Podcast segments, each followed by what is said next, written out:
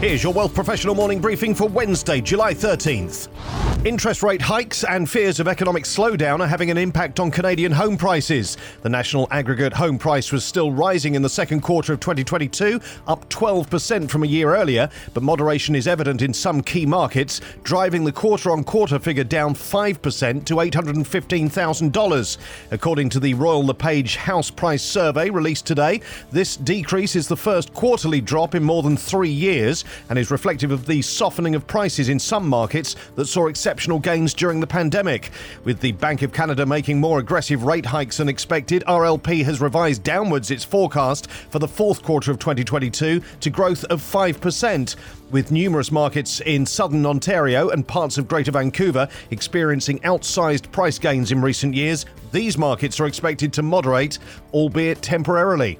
With the toxic cocktail of economic and geopolitical events in sharp focus, Canadian bond investors were understandably nervous in the second quarter of twenty twenty-two, but which bonds performed the best and which ones lagged heading into summer? The F T S E Russell Fixed Income Insights for Q two twenty twenty-two shows that long Canadian conventional and inflation-linked bonds were the underperformers, with losses of more than thirty percent. Credit also fell, especially euro high-yield bonds.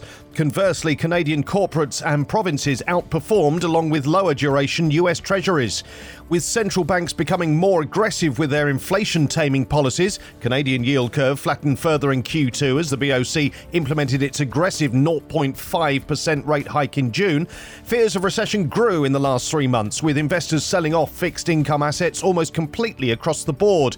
Looking ahead, the consensus G D P forecast for Canada is growth of three point eight percent in twenty twenty-two, down from four point seven percent last year, followed by two point eight percent for twenty twenty-three.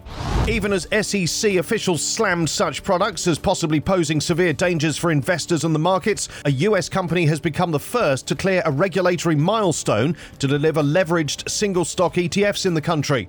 A X S Investments submitted paperwork to the agency Monday to provide exchange-traded funds holding sophisticated contracts correlated to the performance of companies like Tesla and Nvidia, reported Bloomberg. The application indicates that A X S now has regulatory authority to move forward, though it wasn't immediately apparent when the E T Fs may go on sale. In this year's market turbulence, both individual investors and private funds have rushed to derivatives-based products to speculate on falls and hedge against different stocks. Against that backdrop, U S issuers have been racing to be the first to bring leveraged single-stock E T Fs to the national market. The vehicles are already available to investors in various European countries. Nominations for Wealth Professional's eighth annual Rising Stars showcase are still open. You have the chance to name your best bets or throw your own name in the hat before the deadline this Friday, July fifteenth.